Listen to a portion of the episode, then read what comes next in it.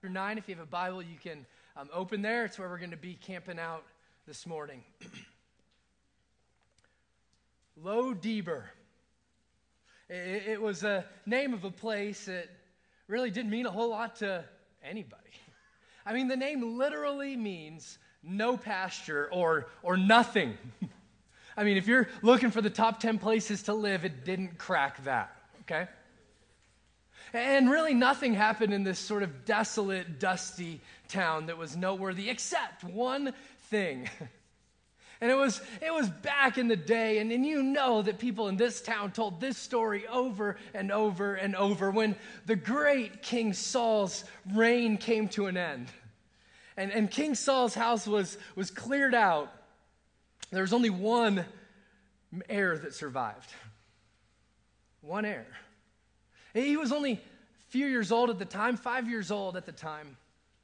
And as they escaped uh, King David's men coming in to set up shop, as they escaped, um, this one man, uh, the person carrying him, sort of dropped him and he fell and, and he broke both of his feet. They never reco- recovered and, and he was crippled for the rest of his life. And the one thing that happened in this sleepy little town of Lo Debar was that a guy by the name of Mephibosheth moved into town. And he had to know that the whole town knew him, and the whole town knew that he was sort of hiding out. He was sort of on the run because King David, at some point, someday, would come to his senses and decide that he wanted to get rid of every other threat to the throne. And so, and so, as the people in the town looked over the hill and they, they saw the king's men riding on horseback to come into their town, Lo Debar, no pasture, nothing here, they knew that they were only coming for one reason. And as the king's men came in and they gathered the whole town together in a town hall sort of meeting, it was no surprise to anyone there that the name that came out of the king's man's mouth was Mephibosheth. Where is he? Bring him to us. And everybody had grown accustomed to this man. I mean, he, he wasn't wealthy. He didn't own any land. He didn't own his own home in the city. He was, he was needy, and people probably loved him and helped to provide for him and help make a way. And so, as they loaded Mephibosheth on the king's horses to carry him back to Jerusalem, they said goodbye to a friend that they never thought they'd see again. Because King David finally came to his senses, obviously and was going to put an end to the threat to his throne that this crippled man in this corner of his empire posed. And so they sent him away, and as the cloud of dust disappeared on the horizon, so did their hope of seeing their friend again. Only that wasn't the reason that they came. See, see, any normal king, that's why they would come to get rid of the threat to the throne. But not King David. Not King David. Would you open your Bible with me? 2 Samuel chapter 9. 2 Samuel chapter 9. And we're going to start in verse 1, read 1 through 3. It says, And David asked, Is there anyone still left in the house of Saul to whom I can show kindness for the sake of Jonathan? Now, you need to know, and maybe you were here a few weeks ago, we talked about David's relationship with Jonathan, that, that they pledged on covenant that they would be good to each other's descendants. And so David decides, I'm going to make good on that promise that I made to Jonathan, that, that covenant. And the word here, kindness, is the same word in verse 3. In the Hebrew is the word hesed. Will you say that with me? Hesed. Yeah, it's sort of fun. You get to clear your throat a little bit. And it means, it means covenantal faithfulness covenantal love. And almost every translation I looked at said kindness. It's a little bit of a, of a weak translation of that heavy word because what David says is, I'm going to make good on covenant. I'm going to show my love and display it in a way that's visible. Verse 2. Now there's a servant of Saul's household named Ziba, and they called him to appear before David the king and said to him, Are you Ziba? Your servant, he replied. And the king asked, Is there no one still left of the house of Saul to whom I can show God's chesed, God's kindness? See, this isn't just David showing David's kindness to Jonathan. This is David displaying for you and for me the covenantal kindness of God. This is bigger. This story is bigger than, than David and Mephibosheth. And in verse 3, it gives us that subtle hint that it is. We're going to keep going. Verse 4. Where is he? The king asked. And Ziba answered, He's at the house of Machir, its son of Ammiel in Lo Debar. Literally, no pasture, nothing. The place that he got sort of brushed off to was in the corner of the empire on the east side of the Jordan River and did not have a lot going for it. It was a, a desolate place, a place where the king's grandson definitely wouldn't live unless he was hiding from something. And so King David had him brought from Lo Debar, from the house of Machir, son of Ammiel. And can you imagine what that day might have been like for Mephibosheth? Your cover's blown. The place that you are is finally out, and the king calls for you, and the king brings you into his courts, loads you on, on his horses or his donkeys, and brings you that whole way, that whole journey to stand before you. It's a beautiful story, it really is. And my hope and my prayer this whole week is that it would capture your heart a little bit. Because as we said before, it is the story of David and Mephibosheth, but, but it's more than that. See, this story isn't just the story of David and Mephibosheth, it's the story of, of you and your great King Jesus. See, because let me just big picture, here's what happens. Here's what happens Mephibosheth is, is in the line of royalty but he is not living it at all. In fact, he is cast away as far away from the place of royalty as you can be in a desolate and dry land. And the king comes and the king rescues and the king brings Mephibosheth back into his courts and he showers grace and mercy down on him. See, this story is a picture of the gospel is a picture of God's pursuit of you. And don't miss it. Don't miss the fact that Mephibosheth is unable to get to the throne of God on his own. He needs the king to come and bring him there. That's grace. That's grace. See, the story of Mephibosheth is your story. It's a story of the gospel. I love the way that uh, great pastor Michael Horton puts it, and he says, The gospel is not good instructions. Sorry, you're not going to leave here with a how to or a step by step list of anything. If that's why you come, well, you probably stopped coming here a long time ago if that's what you come for. But then again, who has that ever worked for anyway? Okay, yeah, I didn't think so. Um, not good instructions, it's not a good idea, and it's not good advice. The gospel is an announcement of what God has done for us in Jesus Christ. That's what the gospel is a declaration of God's grace and His mercy and His goodness. And if you get nothing else this morning, get this that grace does not wait for you to come and knock on God's door. Grace comes and finds you in the most desolate, desperate, dry situations and brings you to the throne room of God. That's Mephibosheth's story. That's my story. And if you know Jesus, that's your story too. And so we're going to look at that story through a little bit of a different lens this morning as we look at King David's grace to a man by the name of Mephibosheth. Continuing, 2 Samuel chapter 9, verse 6 says this And when Mephibosheth, son of Jonathan, the son of Saul, came to David, he bowed down to pay him honor. It was really customary for anybody coming into the presence of the king to bow. David said, Mephibosheth, your servant, he replied.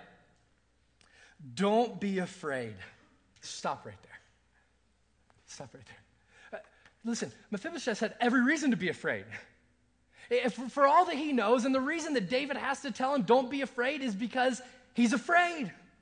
Because David sees fear in Mephibosheth's face as he bows down. He maybe even trembles as much as he's able to bow down with his legs in the shape that they're in. And he lays prostrate before the king. And David's first word to him is his name, which is significant. But his second word is, don't be afraid. Mephibosheth, I'm not out to get you. Actually, ironically, I'm not out to destroy you, but I'm out to promote you.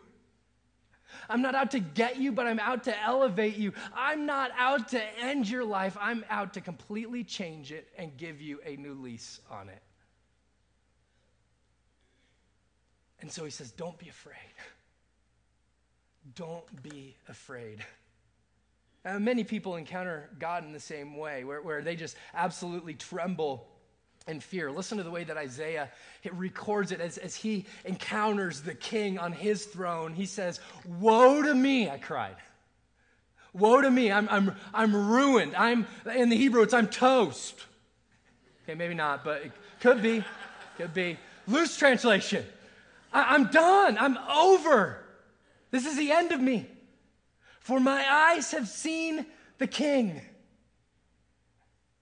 I'm a man of unclean lips, and I live among a people of unclean lips. My eyes have seen the Lord God Almighty. And you see, here's the deal anybody who encounters God not through and under the blood of Jesus, this is the interaction they have with God.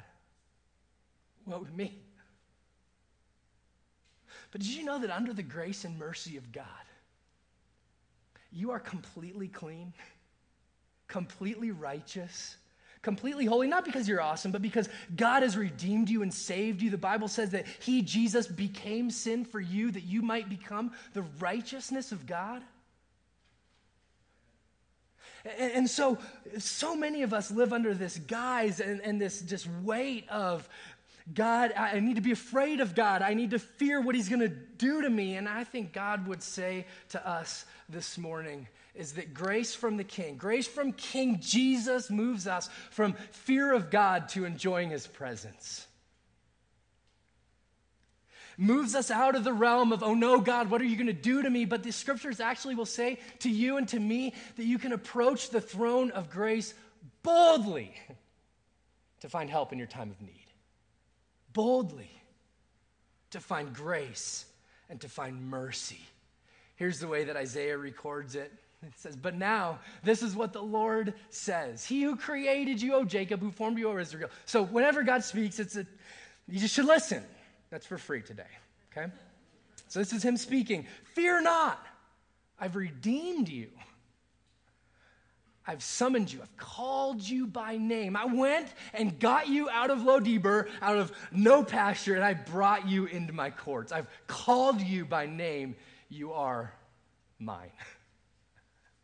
And so, in the same way that King David says Mephibosheth's name, so does the King of Kings and the Lord of Lords say yours. Not so that you'd live in fear, but so that you'd live in freedom and in his presence.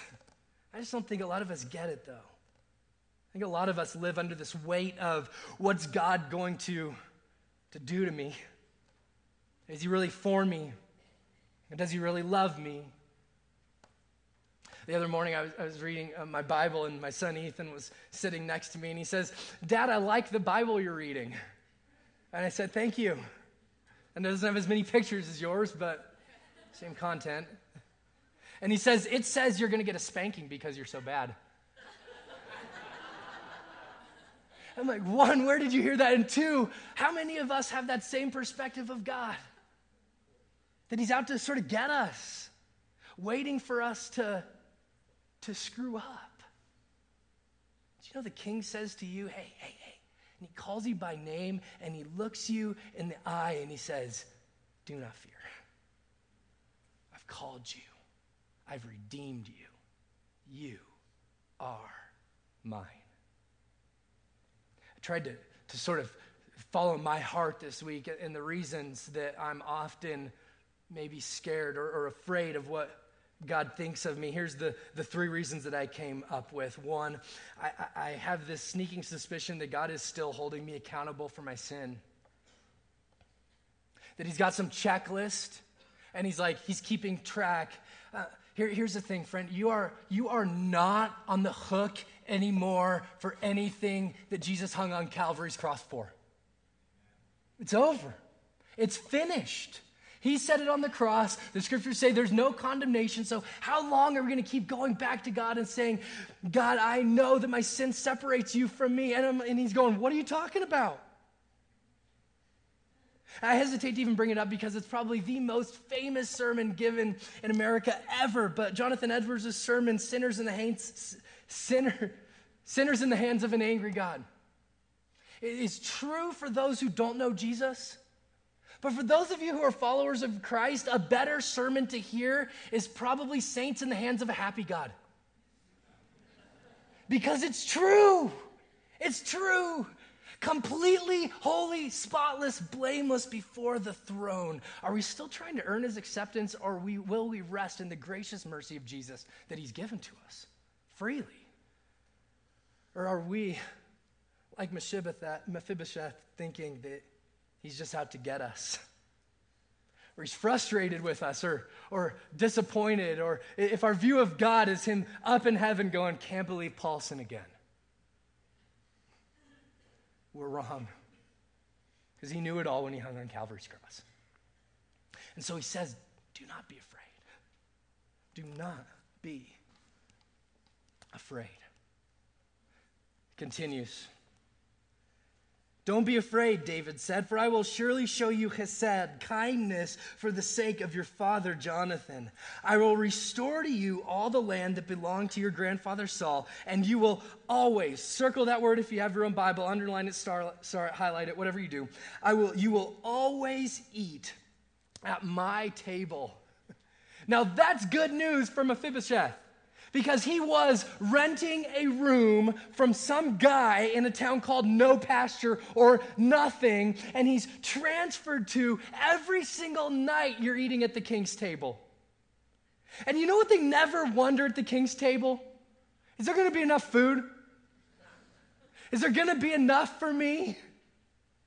Because there was always more than enough. you see, here's the truth of the matter, friends is that grace from the King moves us from a position of need to bountiful provision. King Jesus says to you, and he says to me, there's always enough. I love the way that the pastor um, Chuck Swindoll puts it when he says this that's the way that grace operates. It doesn't look for things that have been done that deserve love. Grace operates apart from the response or the ability of the individual. Grace is one sided. I repeat, grace is God giving himself in full acceptance to someone who does not deserve it, can never earn it, and will never be able to repay it. What a beautiful picture of the grace that flows from our God. Never wanting, never in need, never wondering where meaning in life comes from. You'll notice that if you go back and you read the story, that not only is Mephibosheth provided for physically, not only does he have enough food, but he's invited to the table. He's invited to be part of the story of what King David does. He gets to participate in the discussions. He maybe even gets to give a little advice if he's feeling bold on certain occasions. He's a part of it. You see, that's what grace does, friends. Grace doesn't only provide for you enough to eat, grace provides for you life to live. And when it flows from King Jesus, it doesn't just make a place for you to eat at the table, but it makes a place for you to be satisfied and know that God is good and gracious and merciful to you. And here's the truth of the matter. That's what grace did for all of us. Is it took us from scraping to survive and get by. and it placed us at the table of the king. Jesus, in one of his interactions with, with a woman at the well, um, he has this talk around this well about water, and he says to the lady, Hey, if you knew who I was, you'd ask me for living water. And her eyes glaze over a little bit, like, never had that before. Don't know what that is. Is that like Evian? I don't know. And look at the way that, that the um, conversation continues. Jesus answered, Everyone who drinks this water, and he probably holds up a little bucket, will be thirsty again. But whoever drinks the water I give him will never thirst.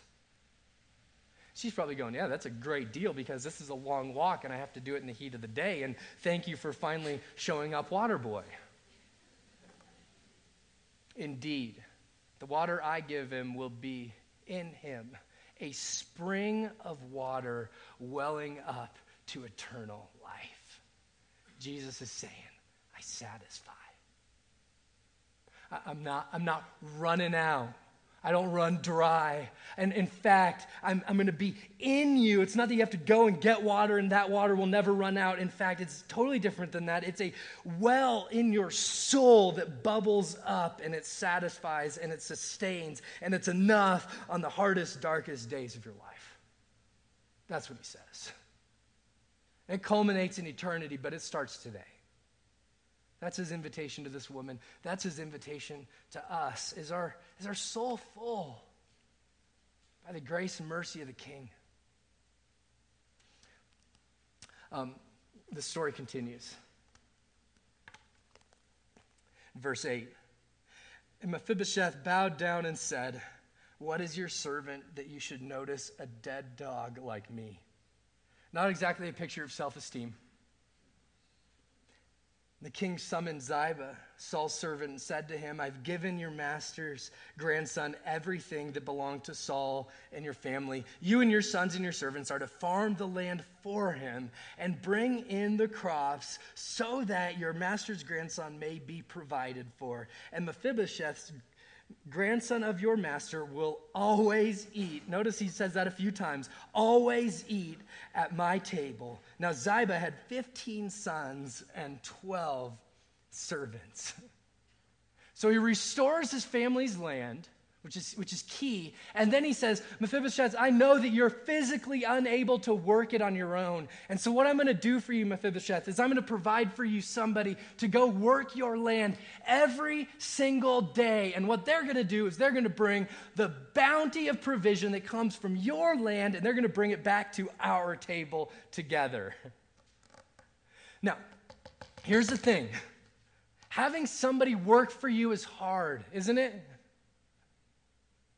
I mean, I am, when it comes to home improvement projects, I mean, Kelly can tell you this I'm the biggest idiot in this room.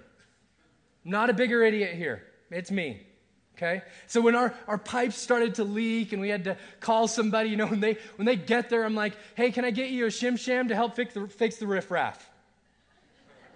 no? How about a how about a cup of lemonade? Okay, sure. Thank you, water boy, right? I mean, that's me. And it's hard for me. That carries over into a lot of areas of life. It's hard for me to just have people work for me. I want to get in there and I want to, isn't the American way? Let's, let's work at it. Let's get our hands dirty. Let's, if we work hard enough, we can climb the ladder and we can do enough in order to make it. And God says, no, no, no, no, no, no, no. That's not the way you make it in my kingdom. The way that you make it in my kingdom is by not working. It's by, it's by showing up. In fact, I think Mephibosheth is a perfect picture of you and I because when it comes down to it, we really aren't that effective at working on things anyway. He's a, he's a picture of me. I know it. I know it. And we want to earn and we want to feel good about what we've done, but that's not the way grace works. Grace says, You're unable crippled, can't do it on your own, and you're welcome anyway. Come to the table. You see, grace that flows, we go back for me, grace that flows from the King. moves us from an attitude of earning to a posture of receiving. Grace that flows from the king moves us from an attitude of earning to a posture of receiving. And you see, here's the deal. Here's what I would have loved to have read in the story of Mephibosheth. I would have loved to have read that Mephibosheth gets to be a part of the David's kingdom. And that the longer Mephibosheth is there, the better his legs start to work.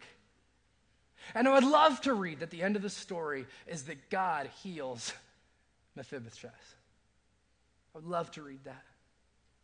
I would love to read that God's Holy Spirit falls on this little palace and this little town and completely restores Mephibosheth's legs. Here's the way the story ends 13. And Mephibosheth lived in Jerusalem because he ate at the king's table and he was crippled in both feet. You see, the story ends with Mephibosheth still in need. It ends with him still wanting, yet completely satisfied and completely provided for and completely okay. You see, the healing doesn't physically come to Mephibosheth, but it does come because every single need that he has is met. And every single want that he has is satisfied. And he dines with the king. See, his legs aren't fixed, but he's healed because of his proximity to the king. The king provides for him everything that he need, could need and more. See, apart from the king, Mephibosheth is still crippled, but in his courts, he's healed. He's healed. See, I think we love the idea of grace and we hate that we need it. Think we hope that someday we're going to grow out of our need for grace. Dallas Willard says that saints burn grace like a 747 on takeoff. It's like they're not people that need it less, they're people that use it more that approach the throne more. And I think that in his proximity to the king, Mephibosheth is healed in that he never lacks anything. He never wants anything. He's always completely satisfied, completely healed, completely taken care of, even if he's still unable to walk. It, it's similar to what the interaction that Paul has with Jesus. In 2 Corinthians chapter 12, verses 7 through really 9, it says this Paul writes, To keep me from becoming conceited because of these surpassingly great revelations, Paul's like, I've seen some awesome things and it could easily go to my head. So God gave me a gift. There was given me a thorn in my flesh, a messenger of Satan to torment me. It's a gift from God delivered by Satan. Figure that out. We don't have time for another time. Three times I pleaded with the Lord to take it away from me. Don't you think Mephibosheth probably had that conversation with God somewhere? Is this enough? Can you, can you fix my legs? I know you're powerful enough to take me from Lo Debar to the king's table every night, but are you powerful enough to fix these legs? But he said to me, My grace is sufficient for you, for my power is made perfect in your weakness. He says, You're healed. Not in the way that you wanted to, but in a way that actually allows the power of God to flow through you like you could never imagine on your own. Paul, you're never going to lack. You're never going to be in want. You're never going to wish that you had more because you are completely covered by the grace and mercy that flows from the King. And in your proximity to Him, in your connection to Him, you are healed.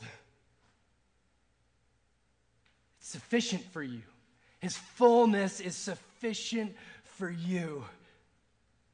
God says no to his physical healing, but he says yes to his provision of grace. And, and isn't it true that, that you and I are, are often like Mephibosheth in, that if, if we are healed, probably the first thing we do is we leave the king's presence.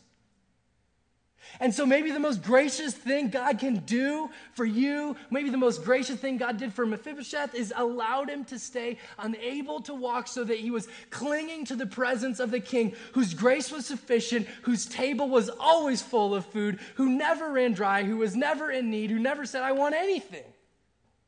And he said, You're staying by him. And he's going to provide for you, and he's going to be enough for you. In many ways, in many ways. It's better for Mephibosheth to be unable to walk in the courts of the king than it is for him to be skipping around outside of them. So, part of God's grace to him and to you and to me is he draws us closer through some of the painful things in life. He draws us closer through some of the hurts. He says, Come on, come deeper. I know, I know it stings and I know it hurts and I know it's not what you choose, but what I choose is that you stay in my courts and you know that my grace is sufficient for you even in the darkest days. And so I'm going to heal, but it's not in the way you think. I'm going to heal by being enough. How's that? And you stay with me, and my table never lacks. I love the way that the great author, speaker, teacher puts it, Beth Moore. She says, I would never have learned to walk with God on healthy feet had I never experienced sitting at his table as a cripple. My emotional and spiritual healing has come from my approaching God in my needy state and believing I was his child, worthy of his love. That's exactly where the story continues. Verse 11. Then Ziba said to the king, Your servant will do whatever my lord the king commands his servant to do. so Mephibosheth ate at David's table, catch this, like one of the king's sons. I mean, that's like, he's not just invited to the table, he's invited to the family. He doesn't just get to eat the food that's left over, he gets to participate in the conversation. He's invited to be a part of it. And Mephibosheth had a young son named Micah, and all the members of Ziba's household were servants of Mephibosheth. And Mephibosheth lived in Jerusalem because he always ate at the king's table. And he was crippled in both feet. You'll notice as you sort of walk through this passage the, the picture that it paints of Mephibosheth.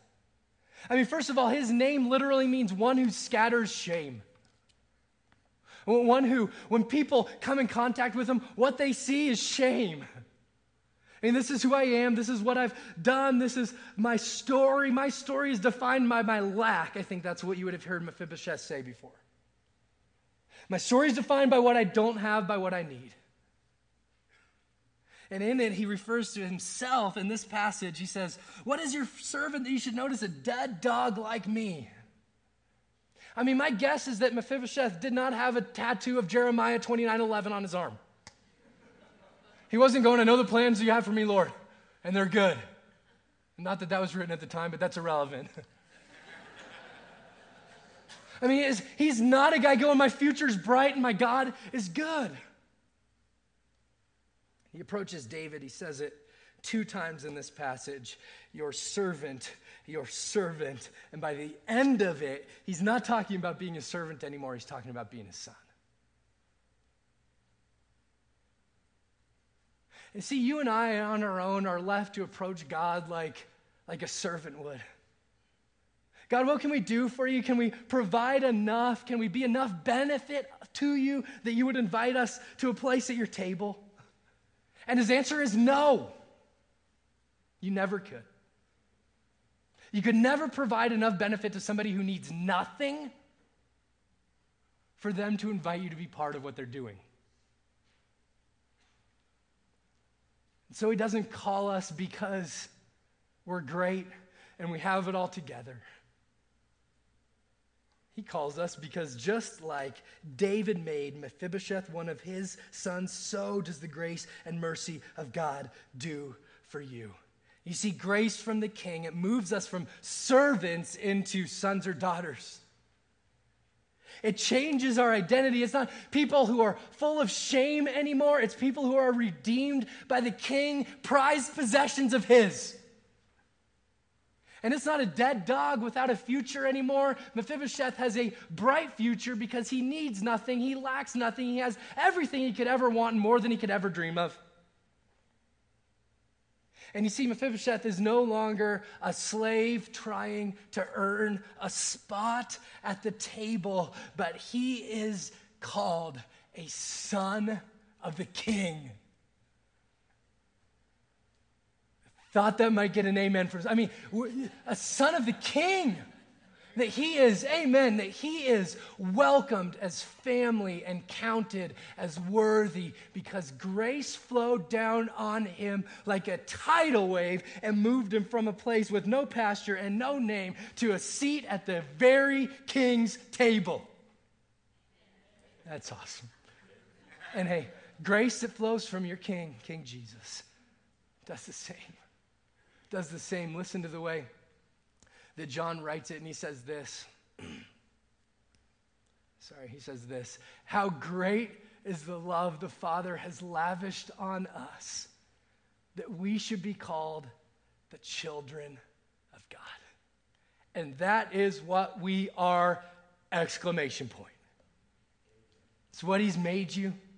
You are his child. He looks at you and he loves you. He's not looking at you going, Man, are you a screw up? Or I wish I could change this about them. He's, he's longing for you to walk into the life that he has for you, but not because he's out to get you, but because he's absolutely, ultimately, ruthlessly for you. And he calls you his sons and his daughters.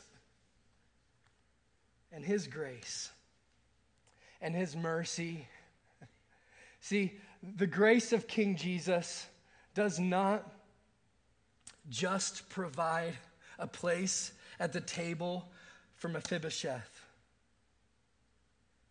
it provides a place at the table for you. And in the same way that he's carried to that table, unable to get there on his own, God goes, or David goes, and he seeks him out in a dry and desolate land. I want to tell you that King Jesus has sought you out. I want to tell you that it wasn't because you walked home that he invited you, it was because he carried you there and he welcomed you at the king's table, not because you carried a U-Haul full of awesome gifts to give to him, but simply because he wanted you there. He wanted you there. And He made a place for you at His table, and He will for all of eternity. He'll have a place at your table, not for you at the table, not because of the covenant that David had with Jonathan, but because of the covenant that God makes with Jesus Christ to you. Saying, You're covered by my blood, you're made perfect by my sacrifice.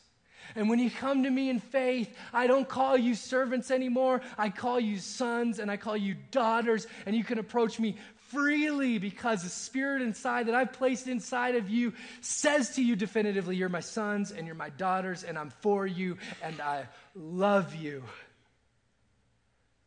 And you see, the cross of Calvary creates a tidal wave of grace that still rages today and it covers you.